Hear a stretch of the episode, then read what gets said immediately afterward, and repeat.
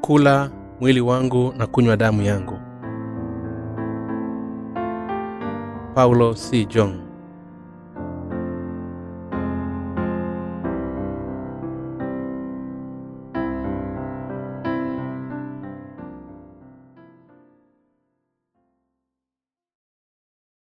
ni matumizi gani haya mikate kidogo na samaki kwa watu wengi? Yohana sula ya sita mstari wa kwanza hadi mstari wa kumi na tano. Baada ya hayo yesu alikwenda zake ng'ambo ya bahari ya galilaya nayo ndiyo ya tibelia na mkutano mkuu wakamfuata kwa sababu waliziona ishara alizowafanyia wagonjwa. Naye yesu akakwea mlimani akaketi huko pamoja na wanafunzi wake na pasaka sikukuu ya wayahudi ilikuwa karibu basi yesu alipoinua macho yake akaona mkutano mkuu wanakuja kwake alimwambia filipo tununue wapi mikate ili hawa wapate kula? Na hilo alilinena ili kumjibu kwa maana alijua mwenyewe atakalolitenda. Filipo akamjibu mikate ya dinari mia mbili haiwatoshi kila mmoja apate kidogo tu. Wanafunzi wake mmoja wapo andrea nduguye simoni petro akamwambia yupo hapa mtoto yuna mikate mitano ya shaili na samaki wawili lakini hivi ni nini kwa watu wengi kama hawa? Yesu akasema waketisheni watu na mahali pale palikuwa na majini tele. Basi watu waume wakaketi wapata elfu tano jumla yao. Basi yesu akaitwaa ile mikate akashukuru akawagawia walioketi na kadhalika katikati ya wale samaki kwa kadiri walivyotaka nao waliposhiba aliwaambia wanafunzi wake kusanyeni vipande vilivyobaki. Kisipotee chochote basi wakavikusanya wakajaza vikapu kumi na viwili.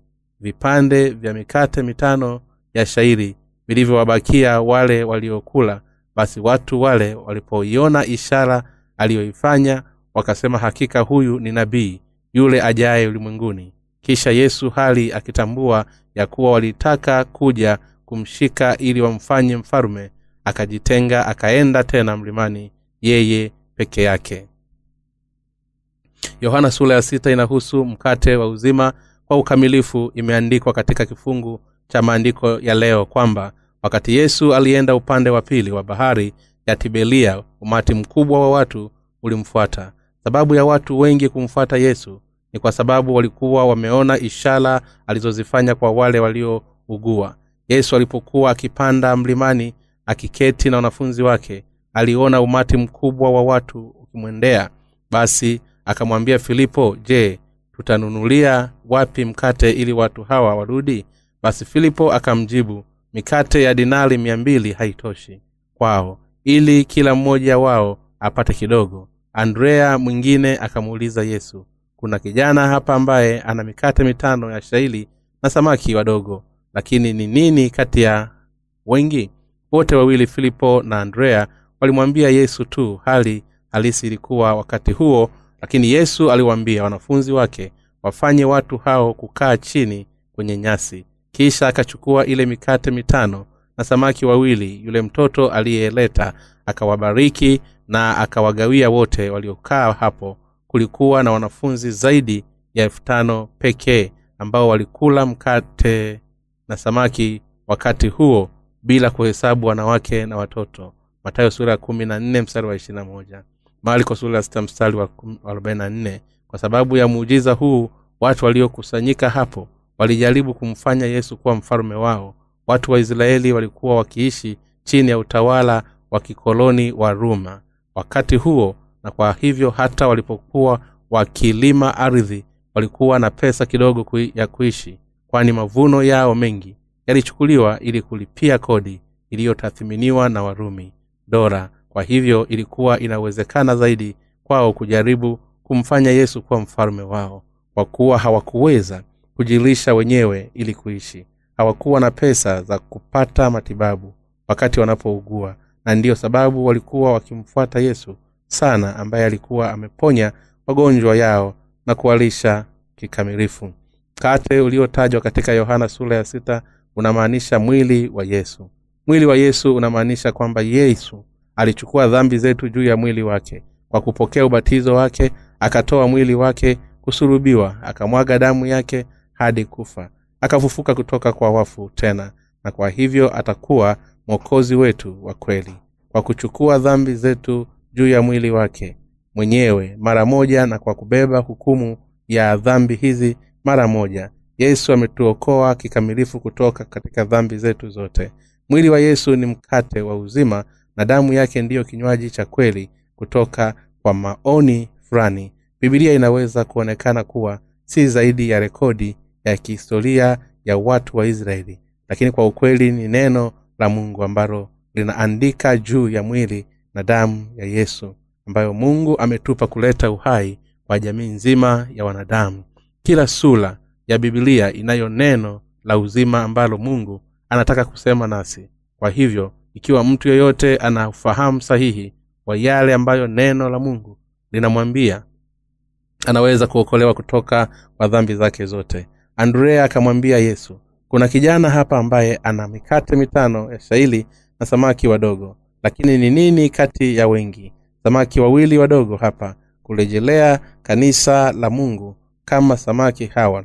Kanisa la mungu pia halijafurahishia katika hali yake ya nje lakini ni kanisa la mungu ambalo sasa linahubiri injili ya maji na roho kwa kila mtu anayeishi hapa duniani. Shukulani kwa injili ya maji na roho na ambayo tume, tume tunaenea sasa.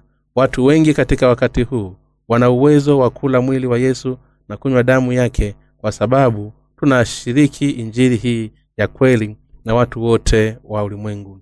Ya zaidi ya watu bilioni sita wanaoishi katika ulimwengu huu wale ambao wanaamini injili hii wanapata ondoleo la dhambi zao. Hivi sasa kanisa la mungu ni mkutano mdogo kwa idadi.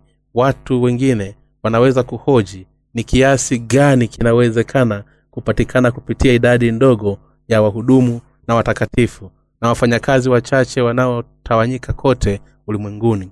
Lakini kwa sababu bwana ana kanisa la kiimani na hufanya kazi kupitia hilo anaokoa kila mtu ulimwenguni kutoka kwa dhambi zake. Bwana wetu ametoa mkate wa uzima kwa wale ambao tunaamini injiri ya maji na roho. Yesu alisema kwamba mwili wake ni mkate wa uzima kwetu sisi. Tunaposhiriki katika ushirika mtakatifu tunakula mkate na kunywa divai na mkate hapa unawakilisha mwili wa yesu. Wakati divai inamaanisha damu ya yesu iliyomwagika msalabani.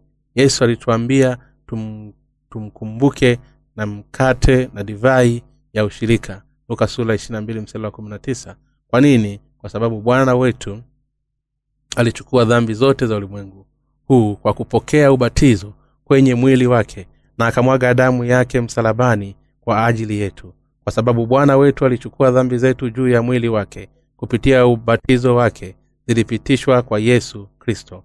Na hivi ndivyo dhambi zetu zilivyoweza kuoshwa wakati yesu alituambia kula mwili wake na kunywa damu yake. Alikuwa akituambia tuamini ile kweli ambayo alichukua mwenyewe.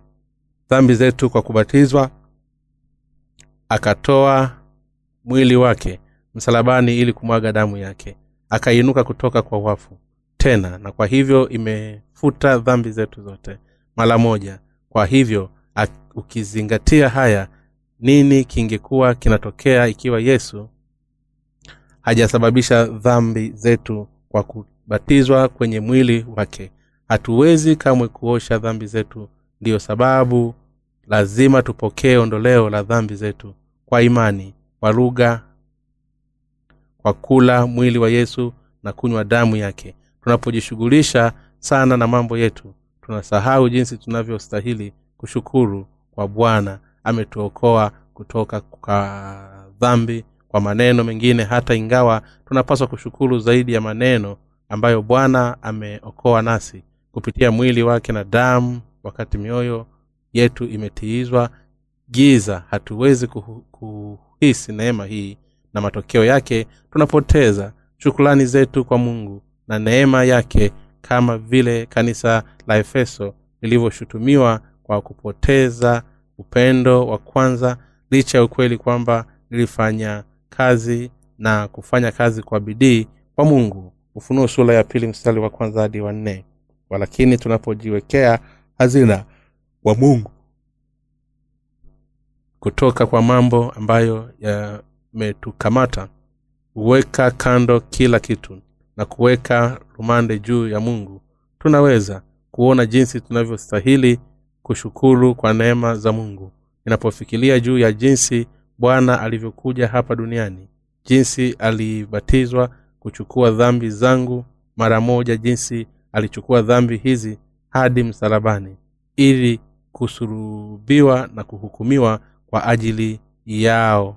Jinsi alivyokufa na kufufuka kutoka kwa wafu tena na jinsi ambavyo amefanya niwe mtu asiye na dhambi nimezindiwa na shukurani.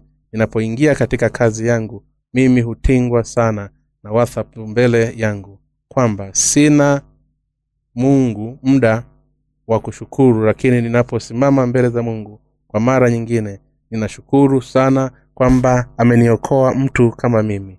Mawazo ya kiroho na mawazo ya mwili mara nyingi yote yamechanganywa katika akili zetu na kutupa mchanganyiko wa lakini tunapofikiria juu ya yale ambayo mungu ameyatenda mioyoni mioyo yetu imejawa shukulani tunahitaji kukumbuka tena kuwa hatuwezi kamwe kuwa wasio na dhambi mbele za mungu.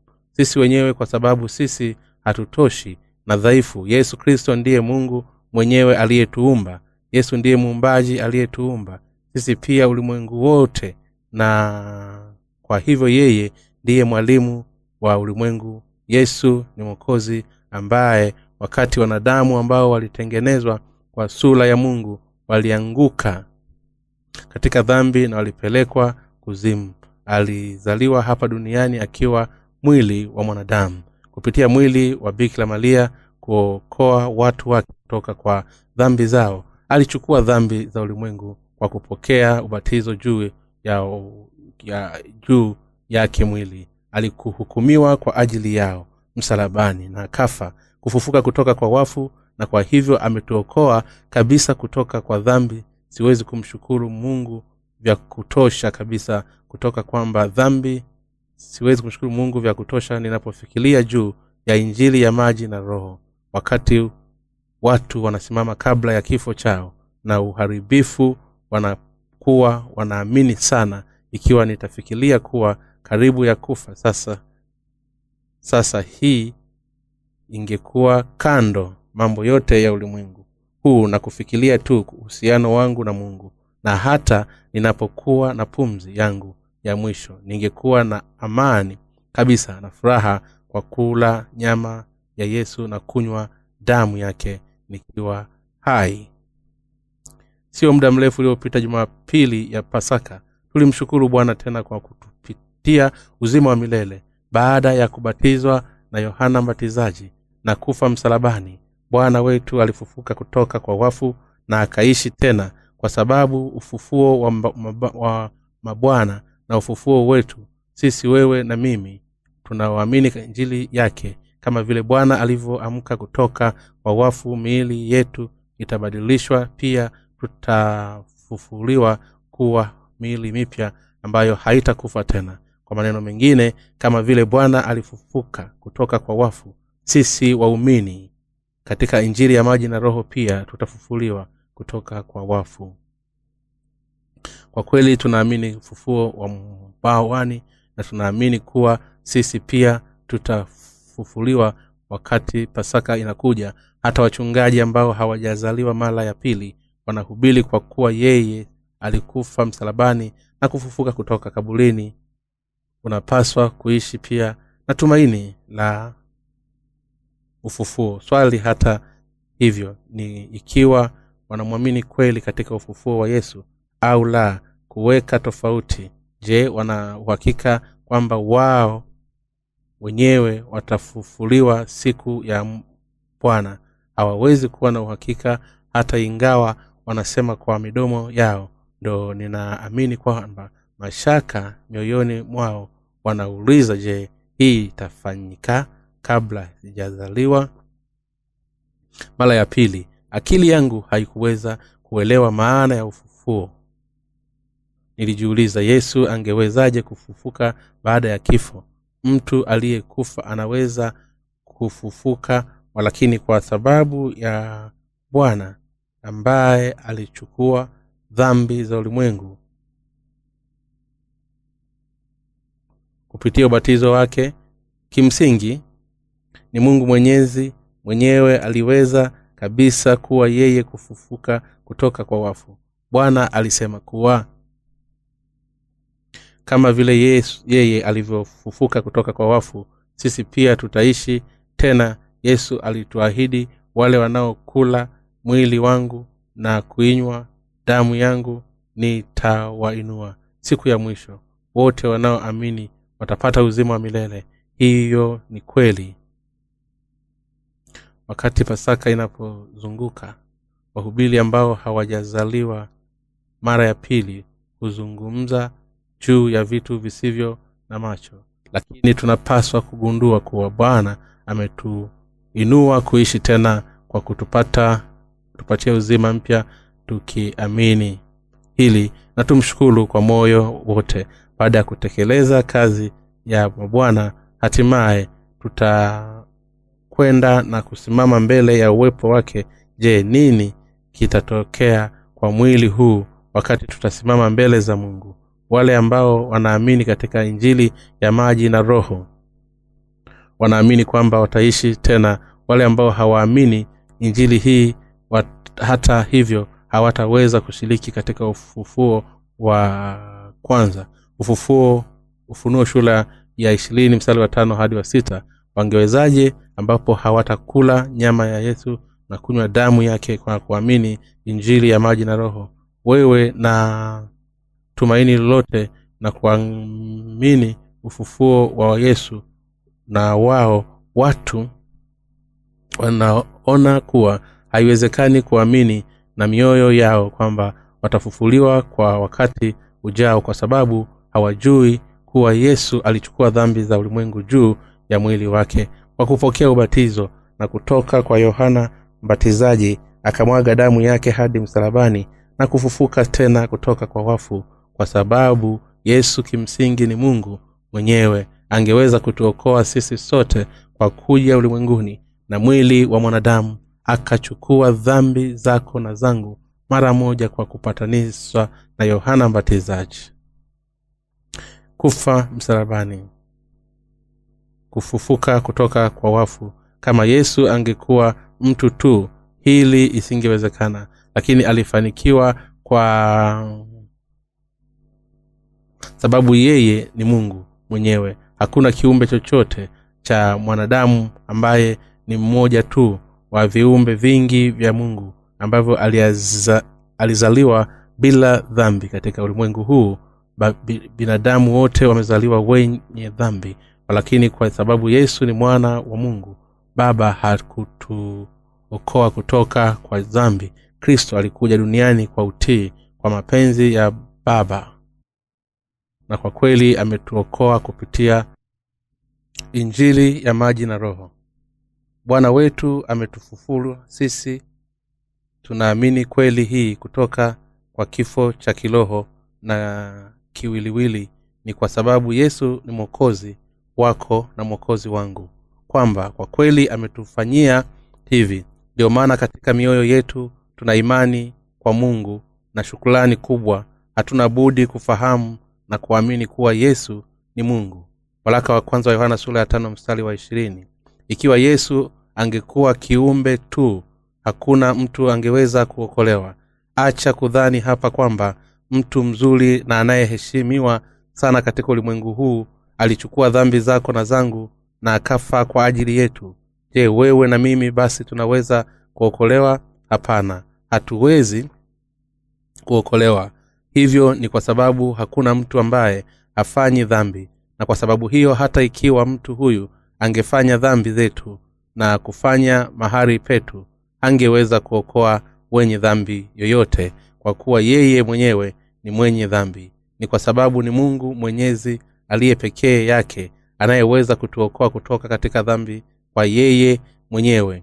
Alikuja ulimwenguni kutuokoa ndipo sababu bwana wetu ambaye ni mungu mwenyewe alichukua dhambi za ulimwengu juu ya mwili wake. Kwa kubatizwa na hivyo kutakasa dhambi zetu pia kwa sababu yesu ni mungu mwenyewe kwamba bwana aliweza kuhukumiwa kwa sababu ya dhambi zetu na kufa msalabani mahali petu na pia kwa sababu ya nguvu yake kwamba pia angefufuka kutoka kwa wafu. Ndiyo jinsi yesu ametuokoa kweli wewe na mimi kutoka katika dhambi. Ndiyo maana tunashukuru mungu kwa kumwamini yesu huyu. Kuna watu isitoshe katika ulimwengu huu wanaongoza maisha ya kidini kulingana na mawazo yao. Maisha yao ya kidini ni dhahiri kwa kuzingatia kifungu cha maandiko ya siku hizi. Wahubili kama ifuatavyo.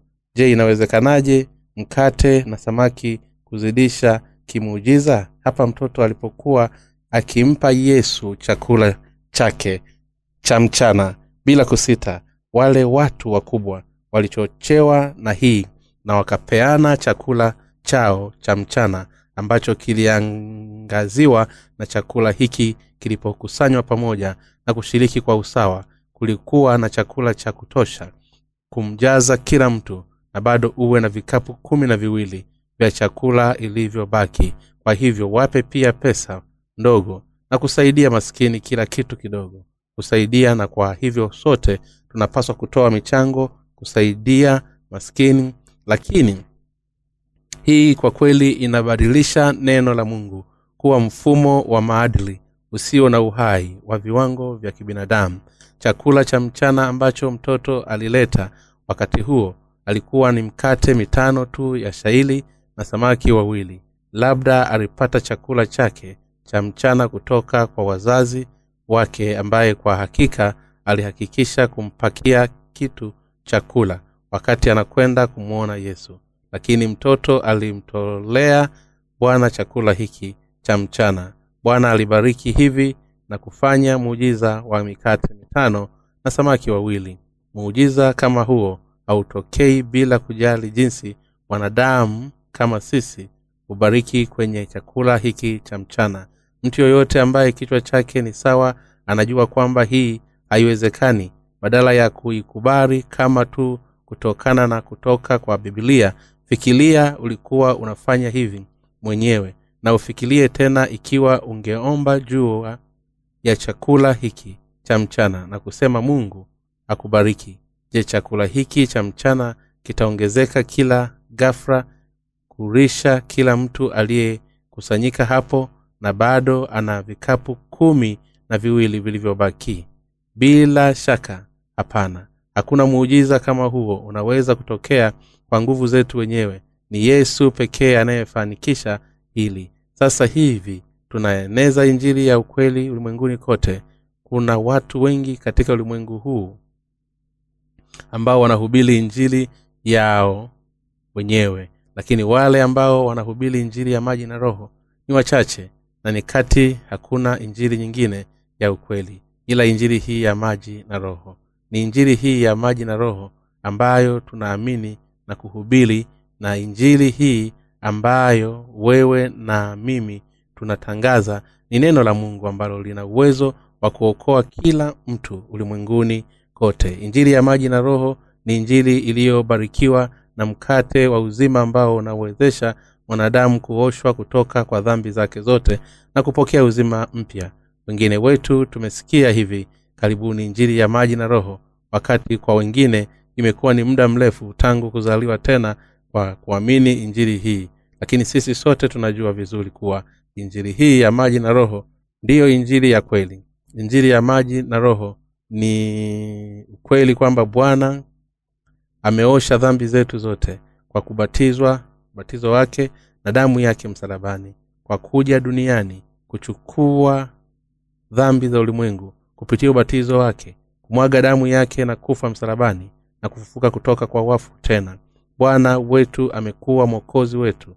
Mikakati mitano ya shaili katika kifungu cha leo cha maandiko yanaashiria uokovu wa neema ambayo bwana ametupa na hii inamaanisha injili ya maji na roho.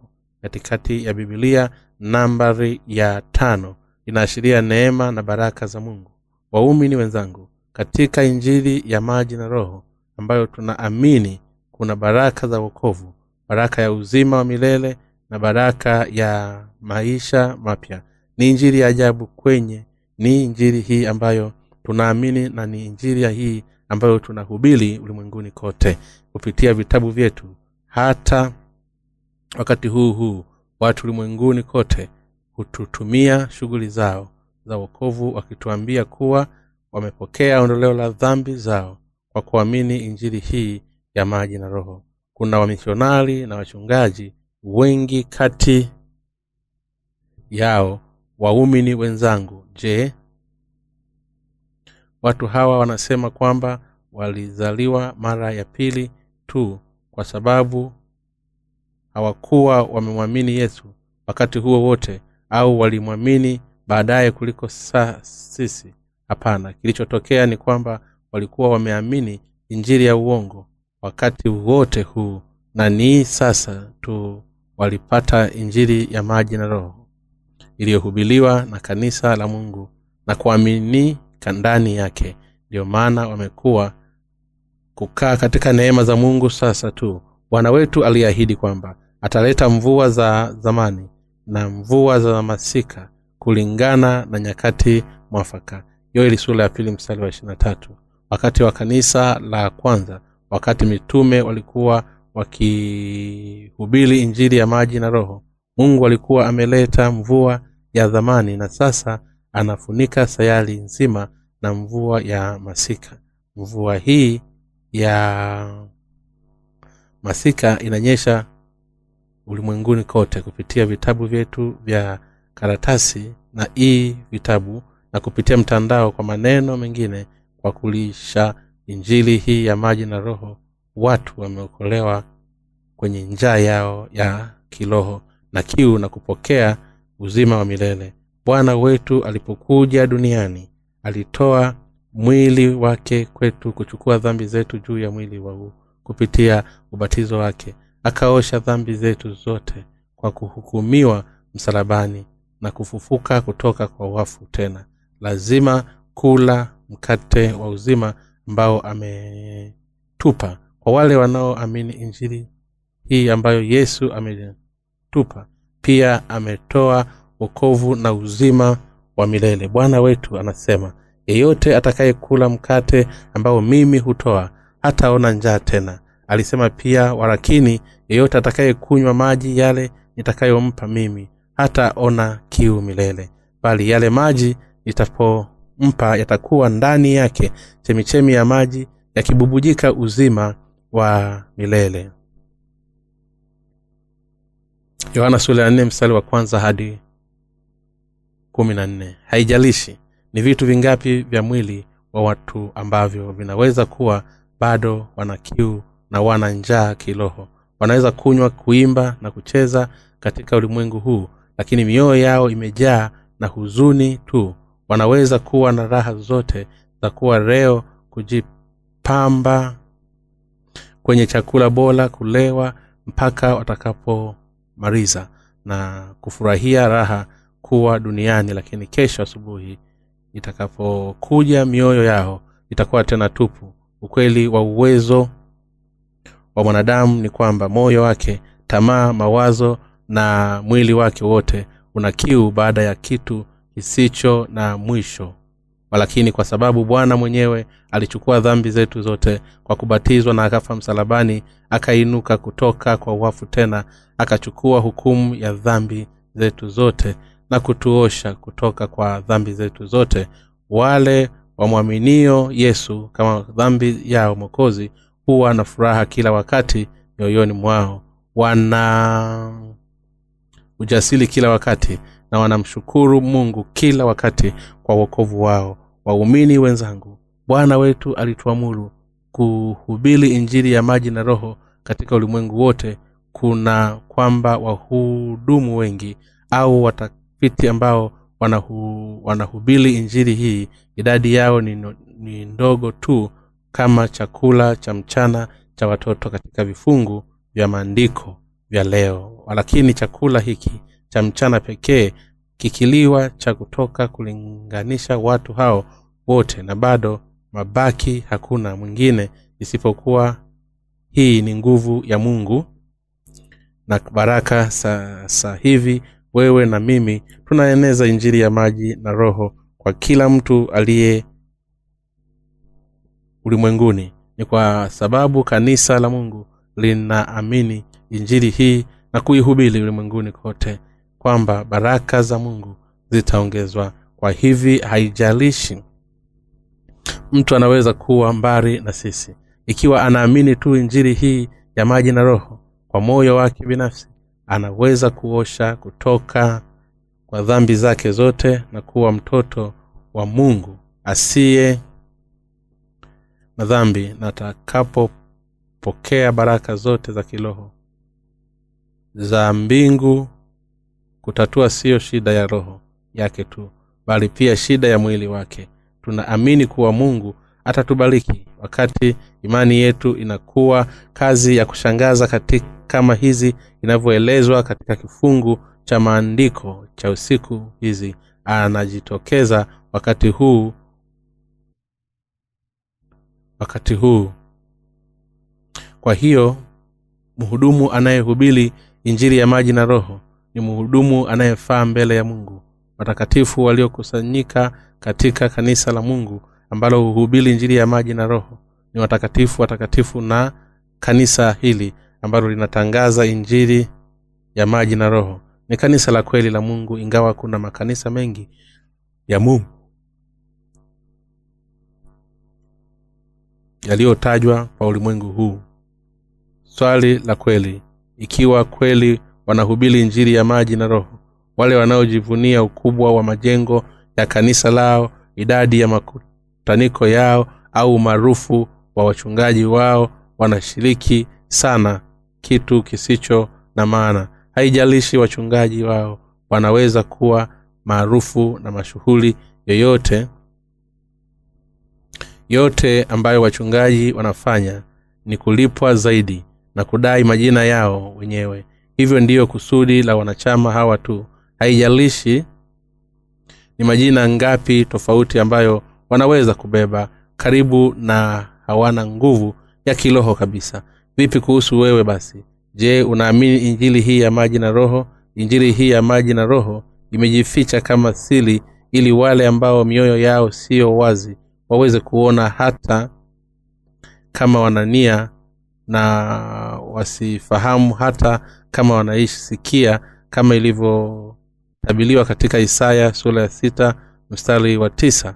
Walakini kwa wale wanaotafuta ukweli bibilia inafunua injili hii katika kila sura ili wapate kuipata kwa maneno injili hii katika kila sura ili wapate kuipata kwa maneno mengine ingawa wadhambi wa kikristo wanazungumza juu ya injili ya damu ya msalaba tu. Mungu anaendelea kusema juu ya injiri ya maji na roho. Injiri hii ya maji na roho inajumuisha wote ubatizo ambao yesu aliupokea na damu aliyomwaga msalabani. Laiti yesu asingebatizwa na yohana mbatizaji angeku angechukua dhambi zetu na asingeweza lazimika yeye kusurubiwa ikiwa kuna damu ya msalaba tu na ufufuko wa yesu katika injili ya ukristo wa leo. Tunawezaje kupokea msamaha wa dhambi zetu? Ni kwa sababu bwana alikuja duniani alichukua dhambi zote za ulimwengu kwa kubatizwa na yohana mbatizaji akawachukua hadi msalabani na akahukumiwa kwa sababu tumesafishwa kutoka kwa dhambi zetu zote. Laiti ikiwa bwana mwenyewe hajabatizwa na yohana mbatizaji hangeweza kamwe kusamehe dhambi za ulimwengu. Leo isipokuwa injiri ya maji na roho injiri nyingine yoyote iliyojumuisha damu ya msalaba tu na injili iliyoathili je ni ufisadi gani unaweza kufikia kuwa haifanyi tofauti nyingi kuwa ubatizo wa yesu kutoka kwa vijiji ya maji na roho? Lakini kutengenezea na injiri ipi unayoamini matokeo yake na tofauti sana wakati wa kanisa la mwanzo mitume walihubiri injili ya maji na roho. Mitume petro alisema mfano wa mambo hayo ni ubatizo unaowaokoa pia ninyi pia siku hizi. Walaka wa kwanza wa petro sura tatu mstari wa ishirina moja. Paulo pia alihubiri injili ya maji na roho. Alisema maana mimi pia alihubiri injili ya maji na roho mliobatizwa katika kristo mmemvaa kristo. Wagalatia sura tatu mtume yohana pia alishuhudia injili ya maji na roho. Katikati ya waraka wa kwanza wa yohana sura ya tano kila mtume alinunua kama yafuatavyo. Yesu alipobatizwa na yohana mbatizaji alichukua dhambi zangu zote na kwa kumwaga damu yake hadi kufa msalabani. Alilipa mshahara wote kwa kila dhambi ambayo alikuwa amebeba kwa hivyo mtu yoyote anayeamini katika damu ya mashaka badala ya kuamini injili ya maji na roho kwa kweli anaamini katika ukristo tu kama dini ikiwa hali hii ndiyo ilivyo.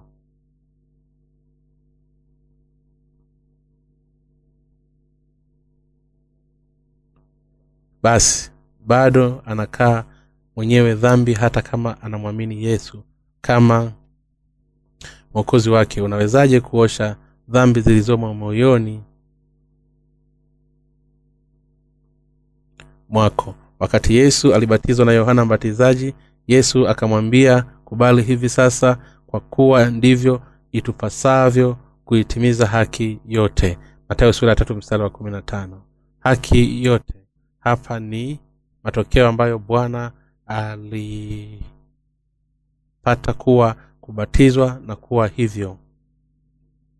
Kuchukua dhambi zote za ulimwengu huu na kuzifuata mara moja. Yesu alikuja kufanikisha kazi hii ambapo inatimiza haki yote na mungu na akamaliza kazi hii kwa kubatizwa na yohana mbatizaji. Je inamaanisha nini kwetu kwamba yesu alipokea ubatizo kutoka kwa yohana mbatizaji? Inamaanisha kwamba kwa kubatizwa na yohana mbatizaji yesu alikubali dhambi zetu zote mara moja na kuziosha mara moja kwa watu wote. Ikiwa kuna dhambi moyoni mwako na unataka kuiona unapaswa kufanya nini kufanikisha hili? Lazima uamini kuwa yesu aliosha dhambi zako zote kwa kubatizwa na yohana mbatizaji lazima utambue na kuamini bibilii bila shaka kuwa wakati huo yesu alibatizwa na yohana mbatizaji dhambi zako zote zilipitishwa kwenye mwili wa yesu. La sivyo hutaweza kuosha dhambi zako. Je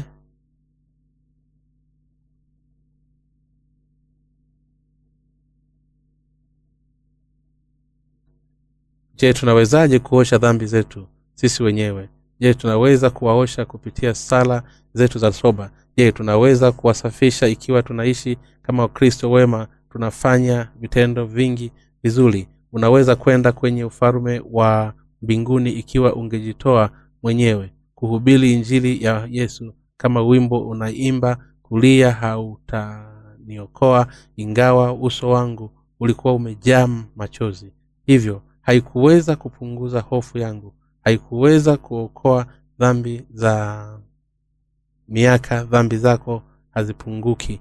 Bila kujali kulia kwako msamaha wa kweli wa dhambi hupatikana tu ikiwa tunaamini katika ile yesu alitufanyia haif, haifai kwa kufanya kitu hivi wenyewe. Lakini baada yake tumeokolewa kutoka ka, kwa dhambi zetu zote wakati tunapoamini injili ya maji na roho wa yesu. Kwa upendo wake kwetu alikuja ulimwenguni hapa kuzifuta dhambi zetu kam, kwamba kufanikiwa hili kufanikisha hili alichukua juu ya dhambi zetu kwa kubatizwa na yohana mbatizaji na kwamba alikufa msalabani na kufuka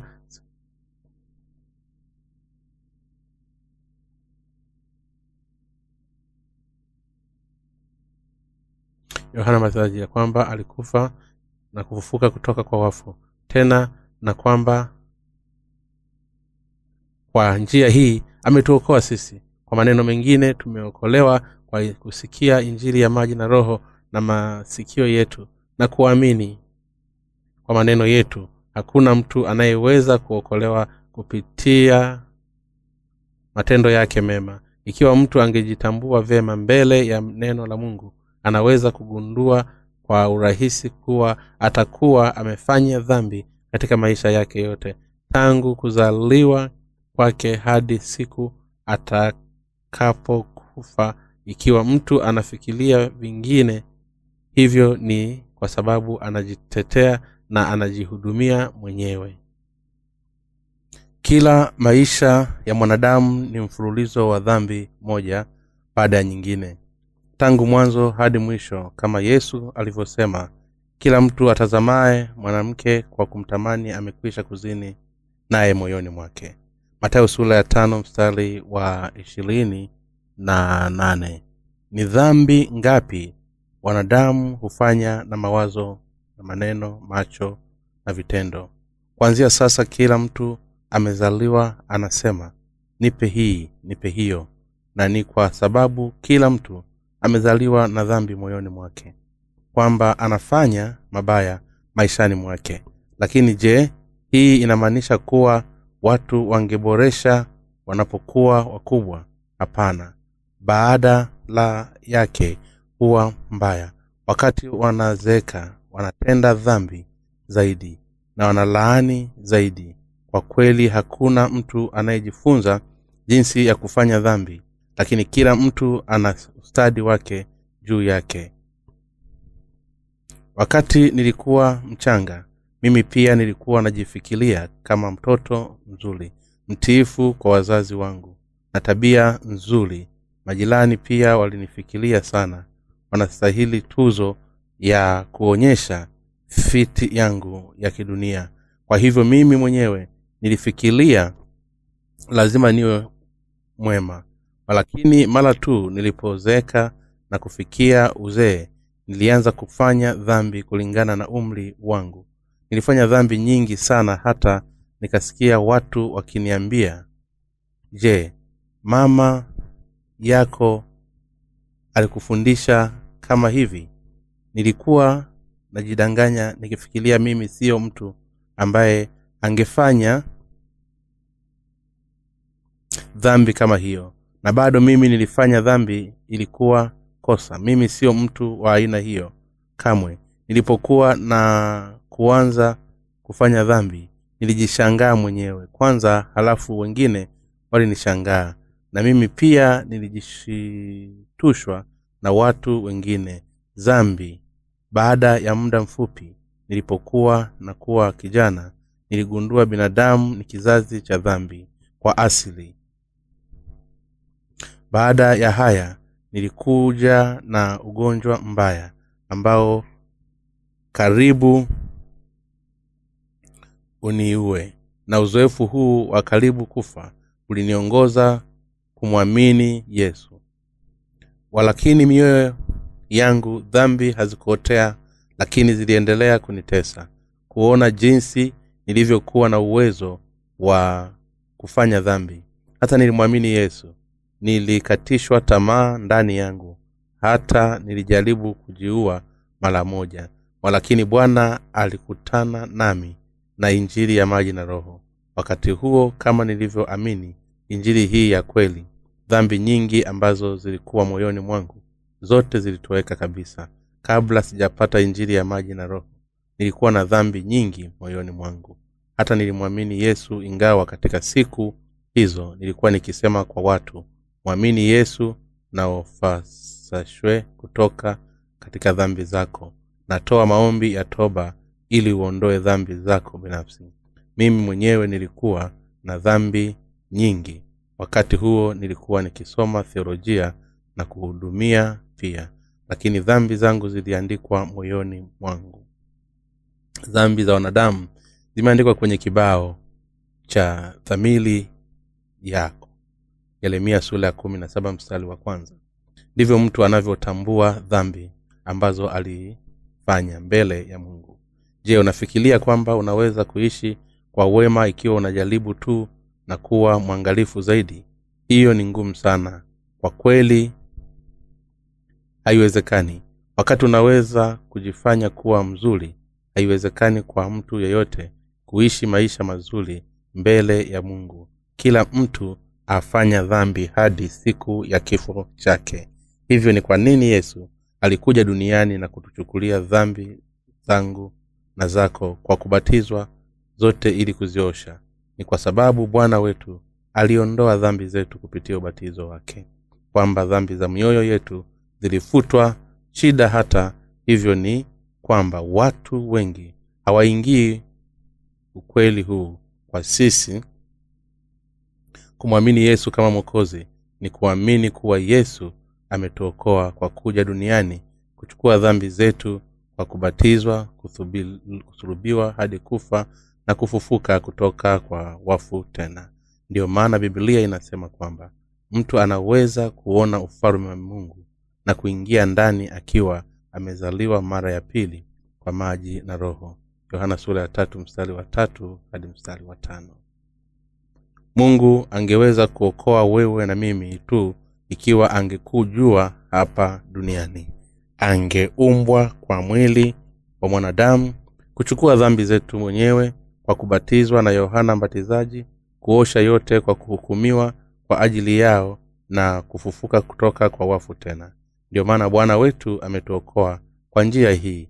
Ni kwa kutambua ukweli huu na kuamini kwamba wewe na mimi tumeokolewa hata ingawa mimi ni mtu mwenye dhambi na hata mimi sikutaka kusaidia lakini nikitenda dhambi maisha yangu yote kuokoa mtu kama mimi kutoka katika dhambi.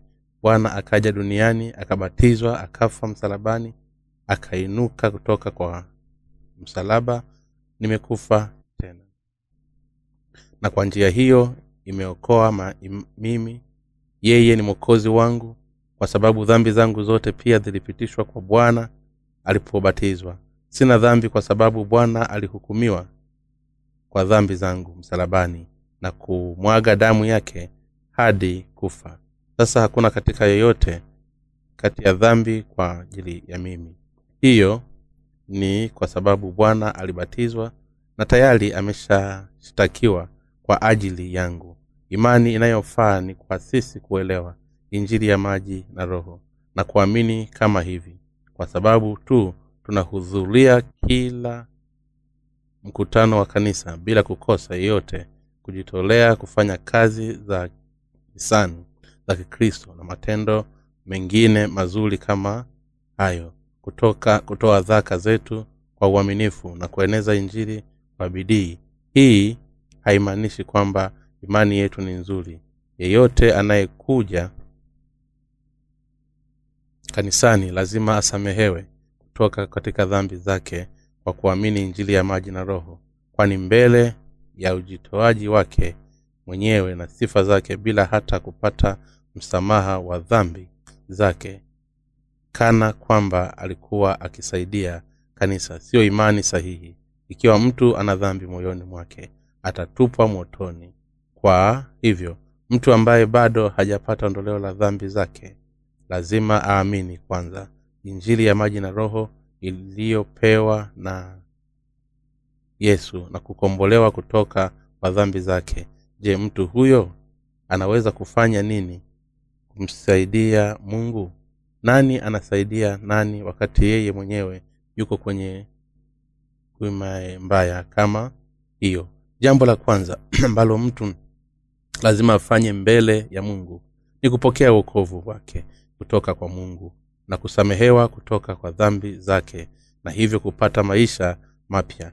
Ni tu baada ya wakati huo ambapo anapaswa kujaribu kutatua shida zake za kiroho na za mwili kwa msaada wa bwana. Haijalishi kwa mtu ambaye ameharakisha hata kutatua shida yake ya msingi kujaribu kujitolea katika huduma yake au kufanya vitendo vizuri katika kanisa la mungu shida na wakristo wa leo ni kwamba wanaendelea kujaribu kumsaidia mungu peke yao. Ndiyo maana makanisa mengi yanaunda majengo makubwa ya kanisa na kujenga minara ya kanisa mikubwa badala ya kuwaongoza watu kwenye ukombozi wao kutoka katika dhambi. Kuna makanisa mengi kama ikuru katika ulimwengu huu hali kama hii ni mbaya sana. Waumini wenzangu kanisa la mungu ni kanisa gani? Kanisa lisiyo jengo la kanisa. Mkusanyiko wa watakatifu ambao wanaamini injili ya maji na roho na kueneza injili hii ni kanisa halisi la mungu. Hata ingawa wanaweza kukusanywa pamoja na kuabudu katika jengo lenye matuta ikiwa watu huko kwenye kweli wanajua na wanaamini katika injili ya maji na roho basi mahali hapa ni kanisa zuri la mungu. Unapokuja kwa kanisa la mungu kanisa linatoa ushirika kwako kwako linatatua shida mbalimbali mbali ambazo ziko kwenye akili yako na neno hakuongoza na kukomboa kwa hivyo huokoa roho yako kwanza. Pia kanisa la mungu wakati mwingine linawashauri watakatifu na shida zao za mwili pia kuwaongoza katika maisha ya kila siku. Je ni kanisa la mungu ikiwa haina injili ya maji na roho? Hapana kwa kweli siyo kanisa la mungu linakuwezesha kula mwili wa yesu na kunywa damu yake kupitia injili ya maji na roho na kwa hivyo inakuongoza kwenye njia iliyobarikiwa inayokuosha kutoka katika dhambi zako zote. Baraka kuu za mungu ziwe na kila mmoja wenu ambaye amekula mwili wa yesu na kunywa damu yake. Amen. Mungu wa mbinguni na akubariki